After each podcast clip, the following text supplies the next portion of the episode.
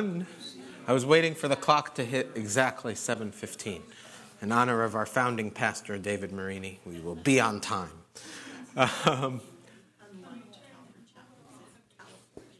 Oh, it's off. The vent isn't on. Yeah. No, it's off. You'd hear it if it was going. You can hear that HVAC from everywhere. Anywho, good evening. Good to see everybody tonight, and always good to gather together. I want to just encourage everyone, continue to pray for our sweet sister Michelle. Her mother went home to the Lord this morning at 4 a.m., praising God that she and Pastor David were able to get there, so Michelle was able to be with her. But let's just keep them in prayer for the peace, comfort, grace, the mercy of the Lord to just be over them, and also keeping in prayer their family members that don't know the Lord, that this could be a time that they really look up and come to think about salvation and eternity, and really the Lord using Michelle and using Pastor David in that. So please keep that in prayer.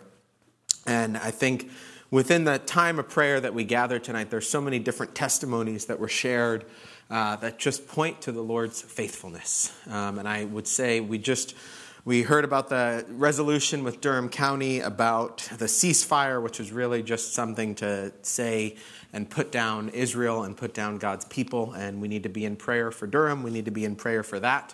I encourage you to talk to our sister Suzanne if you haven't heard the testimony of what took place with her yesterday. And it's just an example of what it is to faithfully go before the Lord, to seek His will on something, and to see the body of believers in prayer as that was going. And it's just that reminder of how we need to be doing things.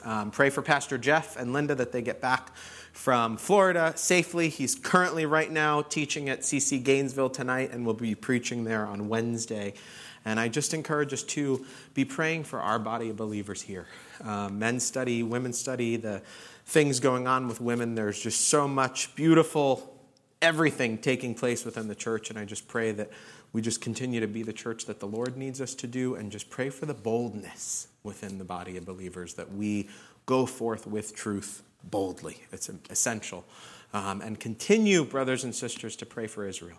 We need to keep that in prayer. We can't, time goes on, and something happens, and everybody's talking about it, and then as time goes on, you hear about it less and less and less, and we need to be reminded every time we gather, we need to keep praying for that, and we need to be praying for salvation on both sides. So let's pray. Heavenly Father, thank you for who you are, Lord. Thank you for your faithfulness, Heavenly Father. Lord, we just continue to lift up Michelle, Lord, to you, the family, Pastor David, Lord, and just be with them amidst this time, Lord. And we thank you that we know where Shirley is, Lord God, with you. And Heavenly Father, I just continue to pray that this would have the family members that don't know you look to you, those that do know you cling to you even more, Heavenly Father. And that they would share, and that they would be bold in their sharing, that the names that need to be written in the book of life from this are written in the book of life, Lord. Father, we thank you for the faithfulness that we just see in you and the testimony shared at prayer tonight, Lord God, and just give thanksgiving that you hear our prayers, Lord.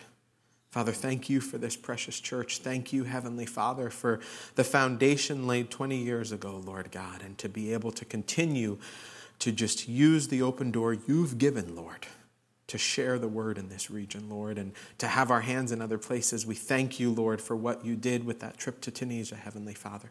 We pray for every single person that Pastor David, Dan, and Ava had interaction with, Lord God, that the fruit that is needed would be coming forth from that, Heavenly Father, that you would be with those brothers and sisters in that region, Lord, that you would help them share, Heavenly Father, that just everything that you need to take place takes place for your glory, Lord, and bring to remembrance the conversations that were had, the scripture that was given, the lessons that were given as are needed, Lord. And tonight, Heavenly Father, be with us as we open your word, as we open to receive the manna you have for us this night, Lord God. We thank you for the gift of your word, Lord, how precious it is, Heavenly Father. Be with us as we go through it. Holy Spirit, lead and guide me. And Father God, show us what you need us to write on our hearts, what you need us to prayerfully ponder with you, Lord, that we can be closer to you and run the race for your glory unashamedly. In Jesus' precious name, amen.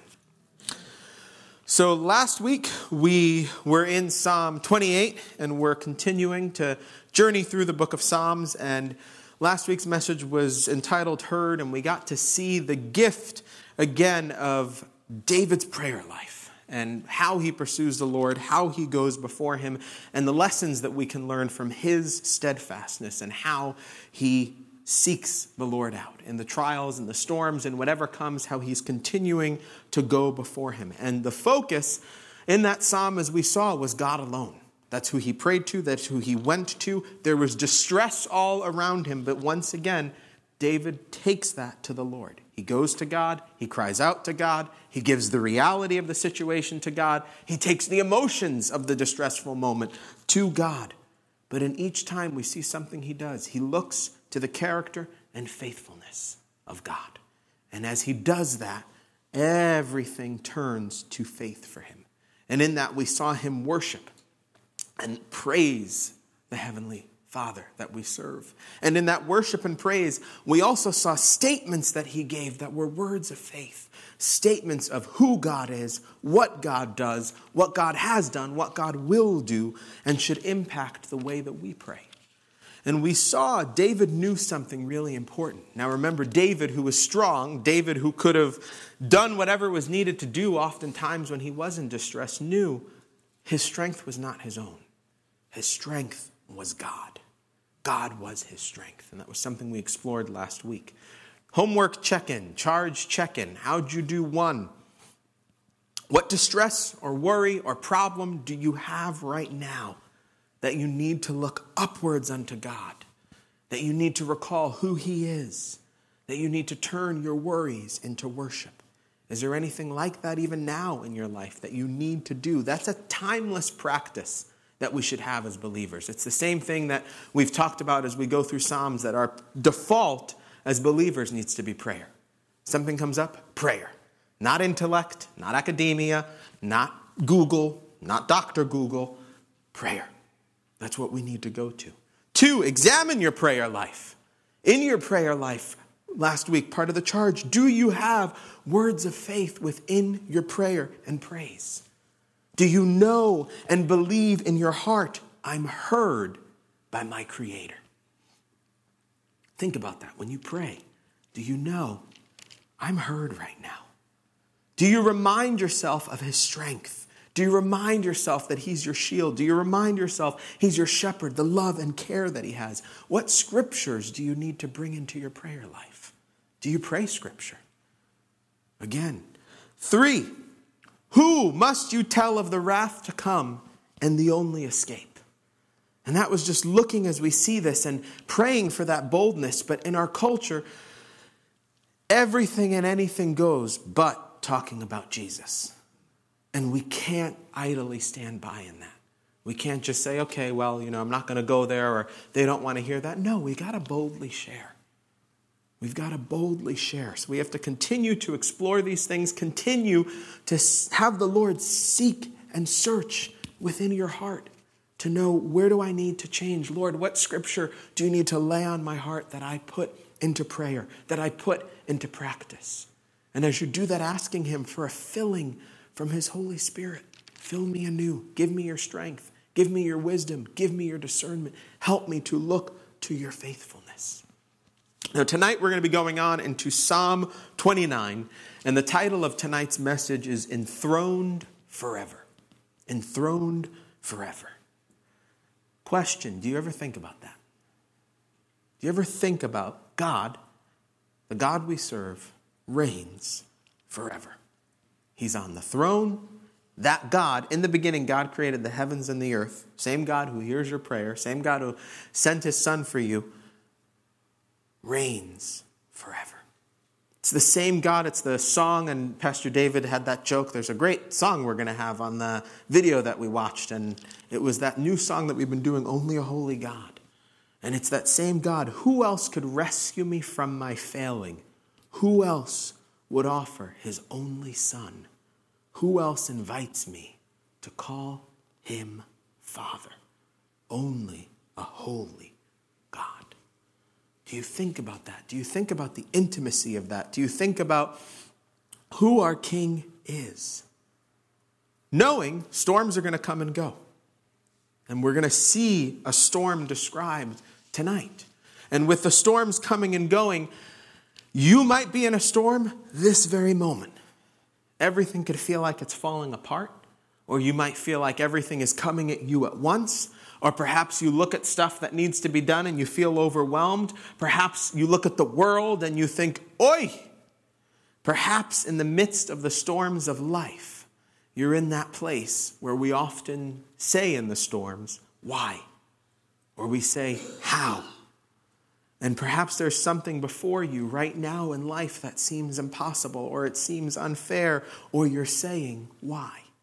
Now, we've looked at the lament psalms where that same sentiment can be seen, and we just talked about what does David do? Goes to the faithfulness of God. Tonight, we're going to see a different type of psalm, but in it, we're going to be reminded storms are going to be present, but one is in control always. One has all the power. One has all the might. One has all the strength. Who is it? God. And when we remember that, it should have us give him glory. It should have us praise him. Because we're going to be reminded tonight, he will give you strength and peace. And think about the last storm you were in life. Did you want some strength and peace? Who doesn't want that, right? Men, only the Lord works the way that he does, because where we were in Jonah last night so ties in beautifully to the psalm that we're going to be looking at, because we saw that storm that Jonah's in. We saw the polytheistic mariners within there, and we're going to see that tie to that tonight. But it is just that beautiful moment where I encourage us, look at the scripture the Lord has you looking at in your devotional time, in Wednesday, all the times. I say this all the time, but do it and see what the Lord is communicating to you, his child. He's your father. That's what he does with his word. Now this psalm, it's another psalm of David. It's categorized as a worship psalm, and it seeks to exalt and give glory unto God. As you look at this psalm, it's also a royal psalm, because it ever so clearly points to the sovereign reign of our triune God, the sovereign reign of the one and only Almighty. We're going to see David ascribe glory to the Lord. We're going to see David remind us God is in control of all things, including nature. We're going to see David remind us God reveals who he is through nature. We see that in creation. We see that in Romans 1, where they have no excuse. We think about that because the creation is there. We're going to see the blessing that God promises his people, strength and peace. As you go through this psalm, you're going to see that capital L-O-R-D, Lord. If you count it, you're going to see 18 of them in 11 verses. You're going to see the voice of the Lord 7 times in this psalm, with the different ways he speaks through nature. You're going to see glory 4 times. You're going to see give 3 times, urging us right at the onset of this psalm what we need to give the Lord, which is praise. This is a psalm of pure praise. The Jewish people would use this during the Feast of Pentecost. And as you read this, you're going to see how through the thunder being God's voice, it is also applicable to the church today. Now, before we read the psalm, there's 2 kind of pretexts. And sometimes we have those pretexts, because if we're thinking about worship, if we're thinking about praise, I want to remind you of Psalm 15, which we looked at.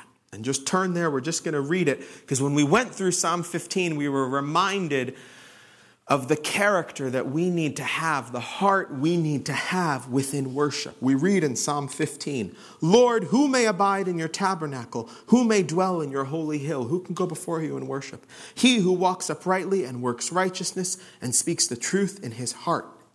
It's about the heart.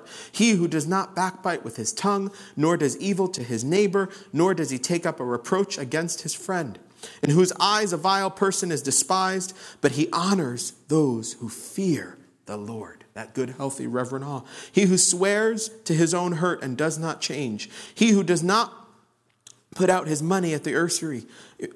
Nor does he take a bribe against the innocent. He who does these things shall never be moved. And I just have us look at that, because do you prepare your heart? Do you prepare yourself? Do you go to the Lord before you come to worship and praise? Do you really go to him? And now there's times, as we know, where that worry comes, go to worship. But when you're worshiping, do you go and say, Lord, search my heart? And we were reminded last night, men, with Jonah, if we look at Psalm 66, verse 18. If I regard iniquity in my heart, the Lord will not hear. So another piece of that worship, that praising him and going before him, as we prepare ourselves, as we search our hearts, we've got to also have the muscle built of repentance. And I think that reminds me we also need to pray for the church to actually preach conviction, because that's a nasty word in our culture today. Don't convict me. We need conviction. That's what the Lord does. That's how he refines us. That's how he works in us. Now, the other pretext that I want us to look at is Acts chapter 2, verses 1-4. When the day of Pentecost had fully come, they were all with one accord in one place, and suddenly there came a sound from heaven as a rushing mighty wind, and it filled the whole house where they were sitting. Then there appeared to them divided tongues as of fire, and one sat each upon them. And they were all filled with the Holy Spirit and began to speak with other tongues as the Spirit gave them utterance. Do you ponder the ways God reveals himself before we go into this text tonight? Because we saw and we heard that beautiful report from Tunisia, and we saw how Pastor David reminded of the God surprises that took place on that trip. And I pray that the testimony of that trip really helps those who seek to just intellectualize and put the Holy Spirit in a comfortable box and the works of God in a comfortable box where it doesn't have to seem, quote, weird, see the truth. That's my prayer there, because time and time again, I find myself praying for people just disconnected from his Spirit in the name of being academic, in the name of being intellectual, the name of being reformed, the name of being right. And they box God. They box things, and they feel good about themselves as they do it and give themselves a pat on the back. But as we'll see today, you can't place limits on the Lord God Almighty. He is enthroned forever. We're not enthroned. I'm not enthroned. He is enthroned forever. And if you're living in communion, if you're living Psalm 15, searching your heart, if you're living in repentance, then guess what? Our mighty God who's there, you have one thing that you're going to do. You're going to praise him. And I say a saint who can't sing praise unto the Lord is a saint who ain't surrendered. That's my thought, and I'm sticking to it. They're not surrendered. Because if you really are surrendered and know him, whoo, you're going to sing unto him. Now, another interesting thing about this psalm before we dig in is during the time period with the context of Canaanite and Phoenician poetry at the time, we're going to see this mighty storm that comes up. But the Canaanites, when they think about storm, they would have believed that Baal, the god that they called the god of fertility and storms, was always in control of this. So they would think that any storm that's coming, any heavy winds, Baal is bringing this. And if it's happening on the sea, then they're going to point to the god of Yam, because Yam is doing it. So you got Yam, you got Baal, you got sweet potato. No, there's one god, right? We know this, but they have all these gods. And men, it's just what we looked at last night in Jonah, where we saw, what did the mariners do? They all started crying out to different gods. And this psalm is a beautiful reminder that even though it uses the same Canaanite structure that you'll see within their poetry, the same parallelism, the same references, Baal, Yam, ain't the god of creation. There is one god of creation. And I think that's why when we look at this, you see that name 18 times. Because the Lord is making it clear, any god that you're going to try to point to this, fake. There is one God. There is one covenant God. So that's an insight that's going to tie to our application at the end. Ultimately, this is a psalm of praise, and praising God is what it's all about. So let's dig in. Verse 1. Give unto the Lord, O you mighty ones. Give unto the Lord glory and strength. Give unto the Lord the glory due to his name. Worship the Lord in the beauty of holiness. So we see two verses, and three times we see that give, give, give. It's that call to action. You have to give unto him. Now, he starts this by give unto the Lord, O you mighty ones. So you first have to see, who are you mighty ones? There's two trains of thoughts with that. Because if you look within the Hebrew text, it really looks as sons of God, which points to angelic beings, angels. But then there is also the school of thought that this has to do with just God's people. You can see both. I personally lean towards seeing this as the angelic beings and the application to all people. Now, as we go forward with that give is to a scribe. And who are you giving it to? The capital Lord, Lord. That covenant name, that name of reverent awe, that YHVH that no Hebrew will pronounce or say. That's who we're talking about. Give to the Lord what? Glory and strength. Strength in one alone, God. That's why it's giving him the glory and the strength. Because he's the supreme one. He's the ultimate one. Give unto the Lord the glory due his name, because he alone is worthy. The God of creation is the only one worthy. Worship the Lord in the beauty of holiness. Now, the word there, worship, is to bow down. And if we think about when we worship, we're bowing down our will. We're bowing down our mind. We're surrendering. And if we think about that definition of that word, then it means then worship is how we live. Your life is worship. How you live is worship. How you live is a song unto the Lord. Obedience to the word of God, to his will, is worship. I've said this and we've looked at that, but Romans 12, turn there with me, or I'll just read it. We know it. Many of you have it. Romans 12, 1 and 2. I beseech you, therefore, brethren, by the mercies of God, that you present your bodies a living sacrifice, holy, acceptable to God, which is your reasonable service. To give it all to him, it's your reasonable service. And if you struggle with that, imagine if Jesus struggled with taking the cross for us. It's a reasonable service. Do not be conformed to this world, but be transformed by the renewing of your mind, that you may prove what is that good and acceptable and perfect will of God. Worship the Lord. You want to worship the Lord, it's how you live. And we're called to worship the Lord in the beauty of holiness. Now, the beauty of holiness, I think that's something culturally we've really lost. Because beauty is put in lust, beauty is put in the flesh, but the beauty of holiness. It ties to what we saw in Psalm 27, 4. I think to worship in the beauty of holiness is that heart that says, one thing I have desired of the Lord, that will I seek, that I may dwell in the house of the Lord all the days of my life, to behold the beauty of the Lord and to inquire in his temple. That's it.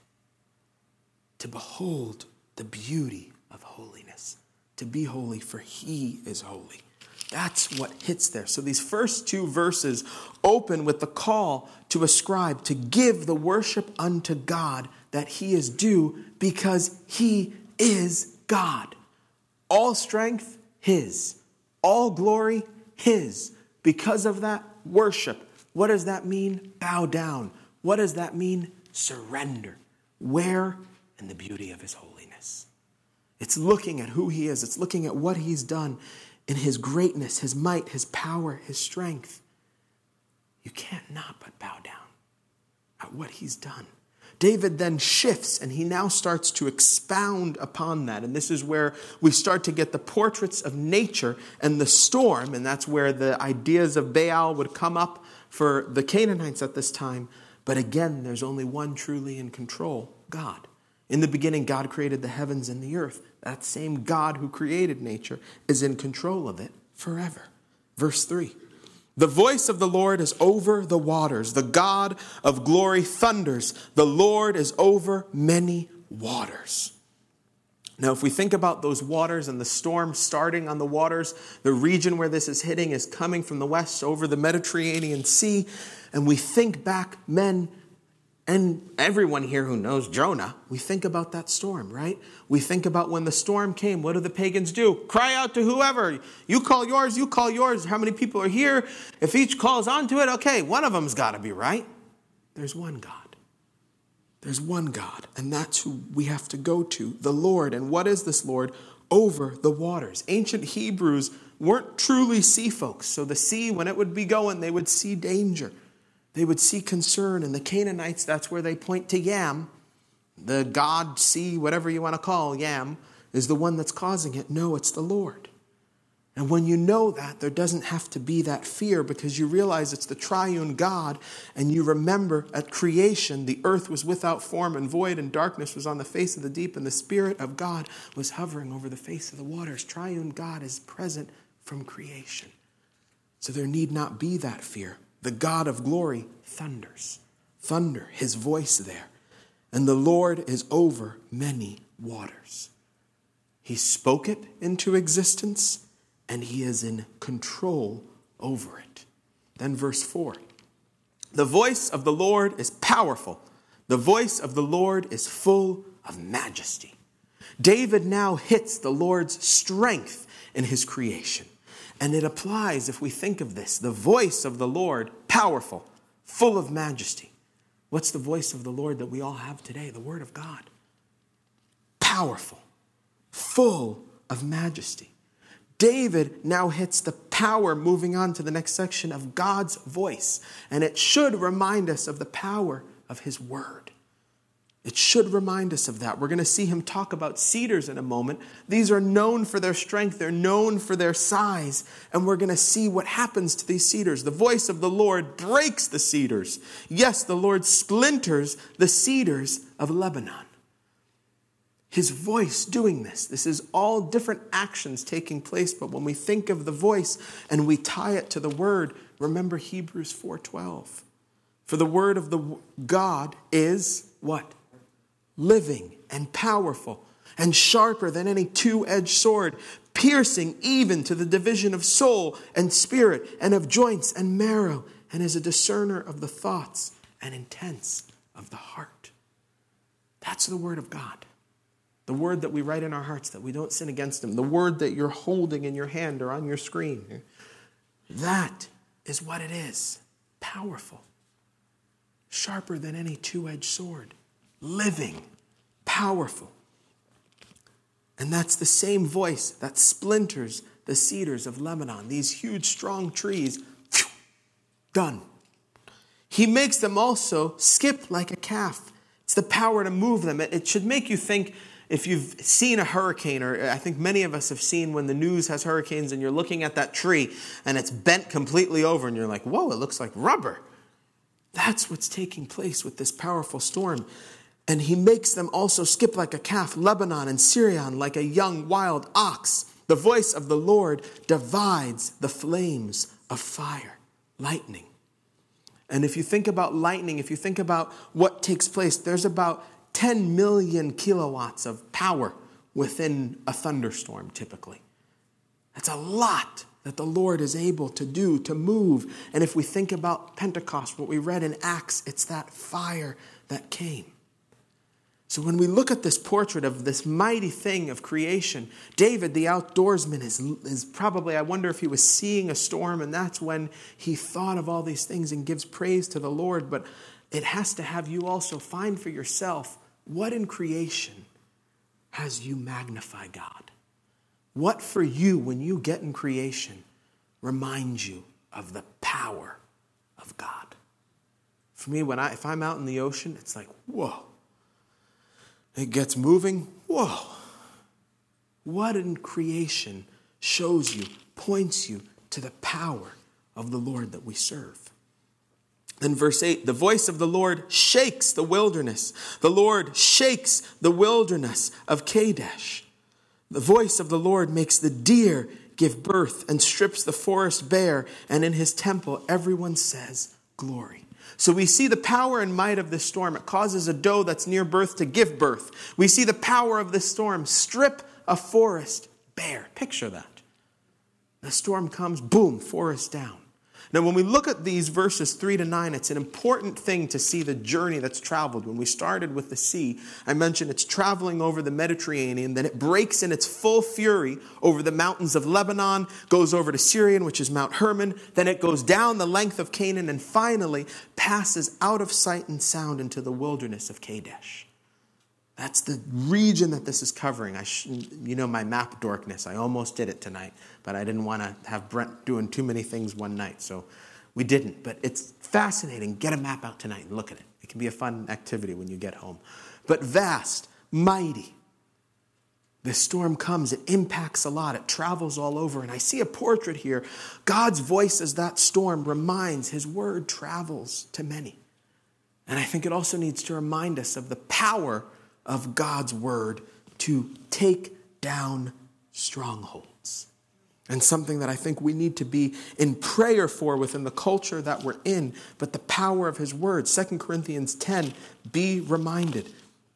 For the weapons of our warfare are not carnal, but mighty in God for pulling down strongholds, casting down arguments and every high thing that exalts itself against the knowledge of God, bringing every thought into captivity to the obedience of Christ. Because guess what worship is? Obedience. And being ready to punish all disobedience when your obedience is fulfilled. And when obedience is fulfilled for the believer, that's revival, folks.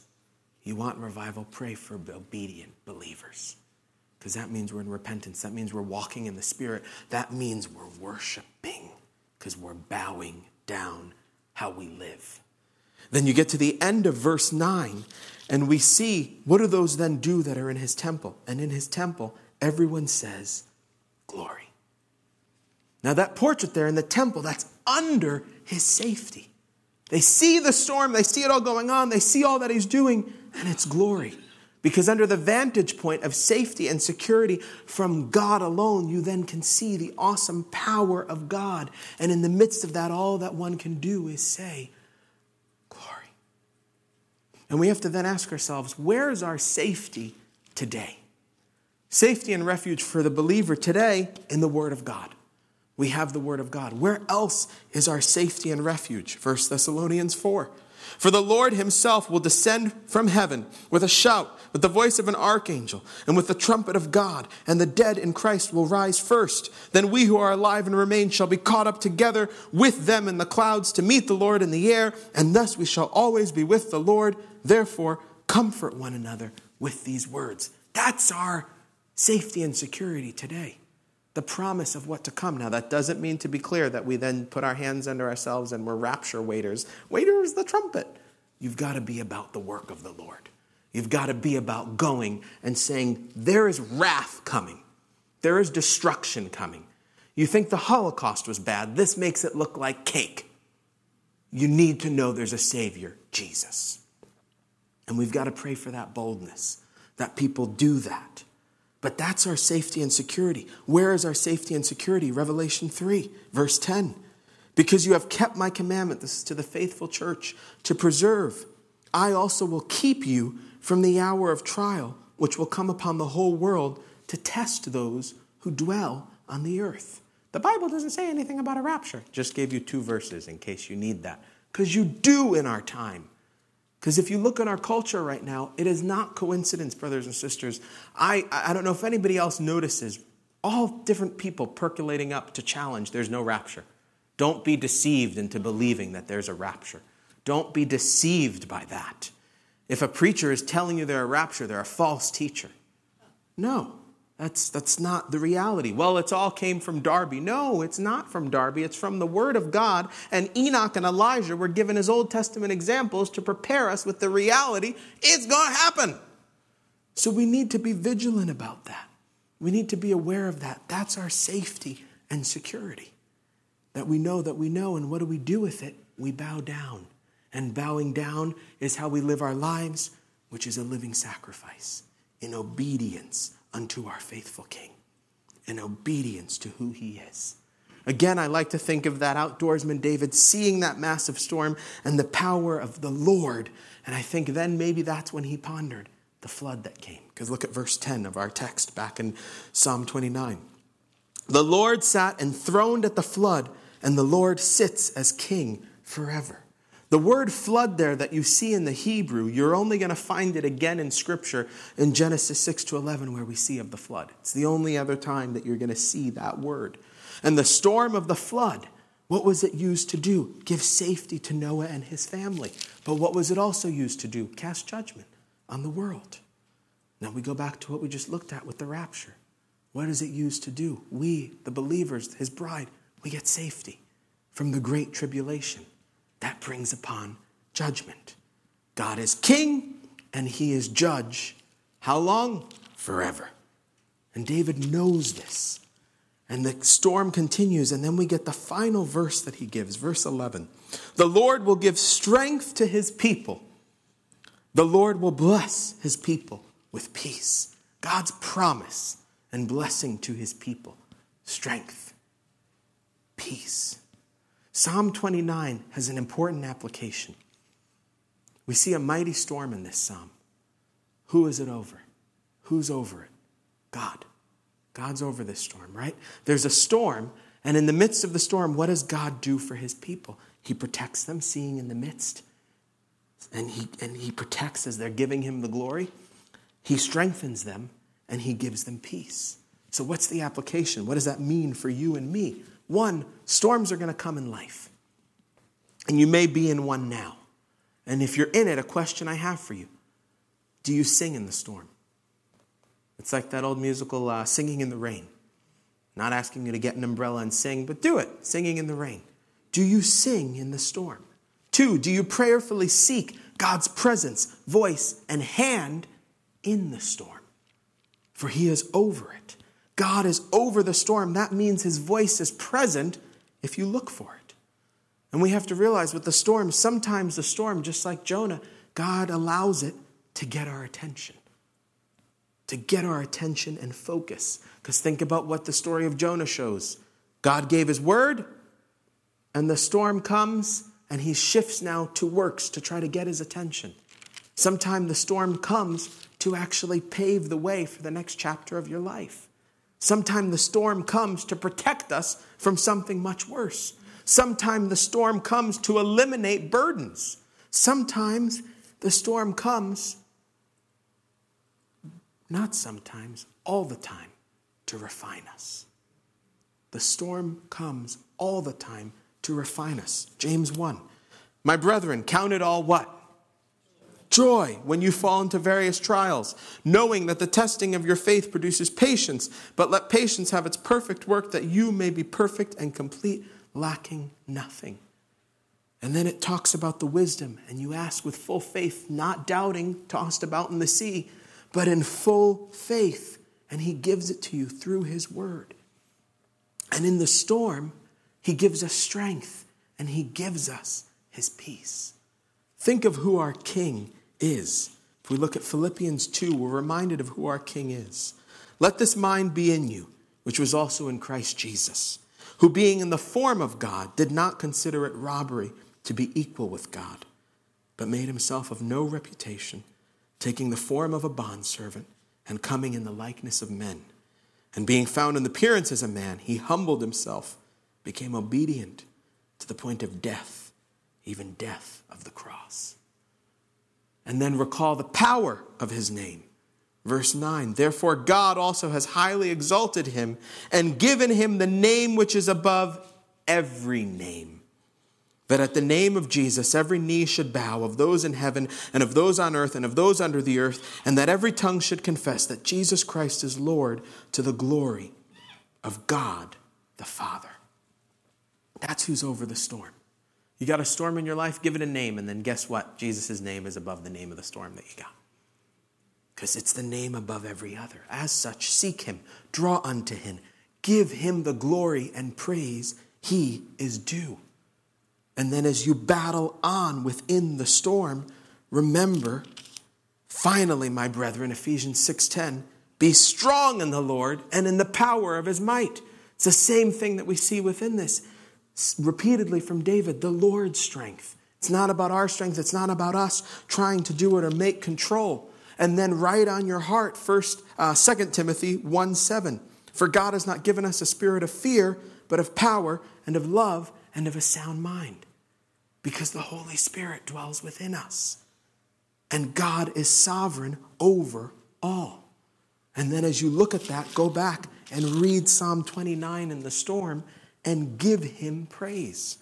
Give unto the Lord, O you mighty ones. Give unto the Lord glory and strength. Give unto the Lord the glory due to his name. Worship the Lord in the beauty of holiness. And then look at how it ends. The Lord will give strength to his people. The Lord will bless his people with peace. It's a strength sandwich. It's God's strength. that has to surround us, that we have to immerse ourselves into, because it starts and finishes with his strength, and guess what that yields? His peace. Because you know who's in control. You know who has it. So charge for this week, 1, worship the Lord in the beauty of holiness. We read that in verse 2. Can you seek to do that this week ahead? Can you seek to worship the Lord in the beauty of holiness? Can you examine your heart before you worship? Can you look at how your life is being lived? What's your song unto him? Right now, we all look like good believers in the Lord. We're all sitting with our Bibles and taking notes. What's your song when you're not with us? What's your song when you're all alone? What's it like then? What's your thought life like? How are you to the daughter men that the Lord has given you to love on and care for? How are you doing, daughters? How are you doing, young adults? What's your song? Can you explore how you're living? Does your life radiate obedience to the Lord as a worship song? God set us apart. Do you live set apart? Something you have to ask yourself. 2, where in creation can you see or hear the voice of God? Take time to commune with his creation. Ponder how powerful he is. Ponder how majestic he is. Ponder how mighty he is. How strong our God is. And that he alone is over all. It's that same Psalm 27 verse 4. Just to be in his presence. But get out in creation to do that. Because we serve the God of creation. What of creation points you to him? That reminds you of his might, his strength. And 3, what storm or battle are you in?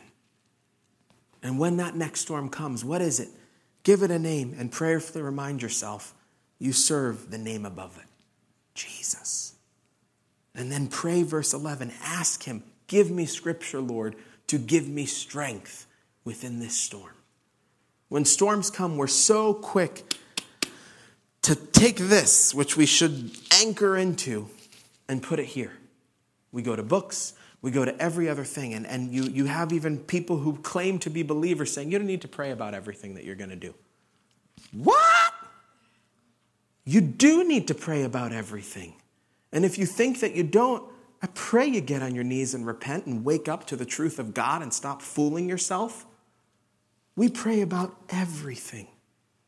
Because we're in communion with our Lord. We're in communion with our Savior. And as you pray, you ask him, give me your word, Lord, to know how to live, to know what you need me to do. Because when we read verse 11, the Lord will give strength to his people. What was the strength for the Lord in the wilderness? It is written, it is written, it is written. This is the strength. If you're not in it, if you're not immersed in it, you're not going to have that strength. And you have to pray for that strength in the midst of that storm and then know he gives peace. Because you know who's in control, you know how it ends, and when you get through it, what happened in the wilderness for Jesus? Turn to Matthew 4. We're going to turn there really quick.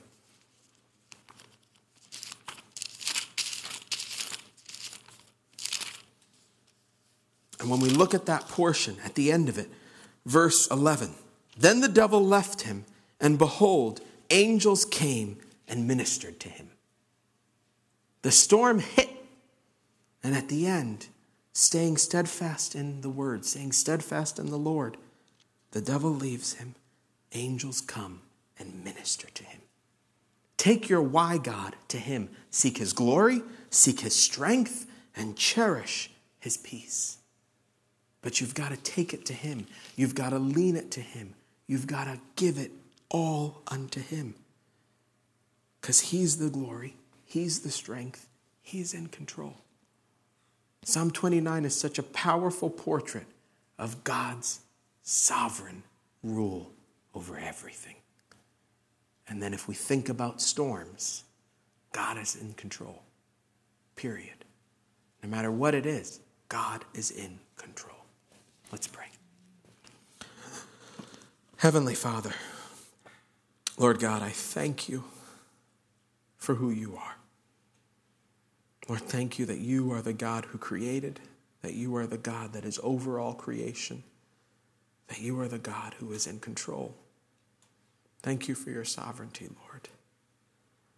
Father, help us to truly let our lives be that pleasing worship song unto you, Lord. Help us to be a people who obey you. Help us to give you the glory that you are due, Lord. Help us to praise you, Father, for you are worthy of all praise. Heavenly Father, thank you for the promise of giving us your strength. Thank you for the promise of ushering in your peace. Lord, I pray that you help us to live with that eternal perspective, Lord, that we know where we're going to be, that we comfort one another, Lord. Help us to truly comfort one another with the blessed hope of you rapturing your bride.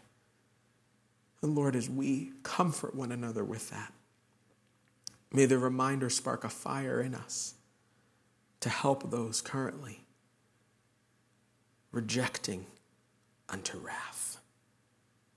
Help us, Lord, give us a boldness to share who you are. Give us a boldness, Lord, in our prayer. Father, I pray you help each and every single one of us to worship, bow down, surrender. Let your Holy Spirit fill us afresh, that we glorify you, that we exalt you. We love you, Lord. We praise you, Lord. And we worship you. In Jesus' precious name, amen. Have a beautiful night.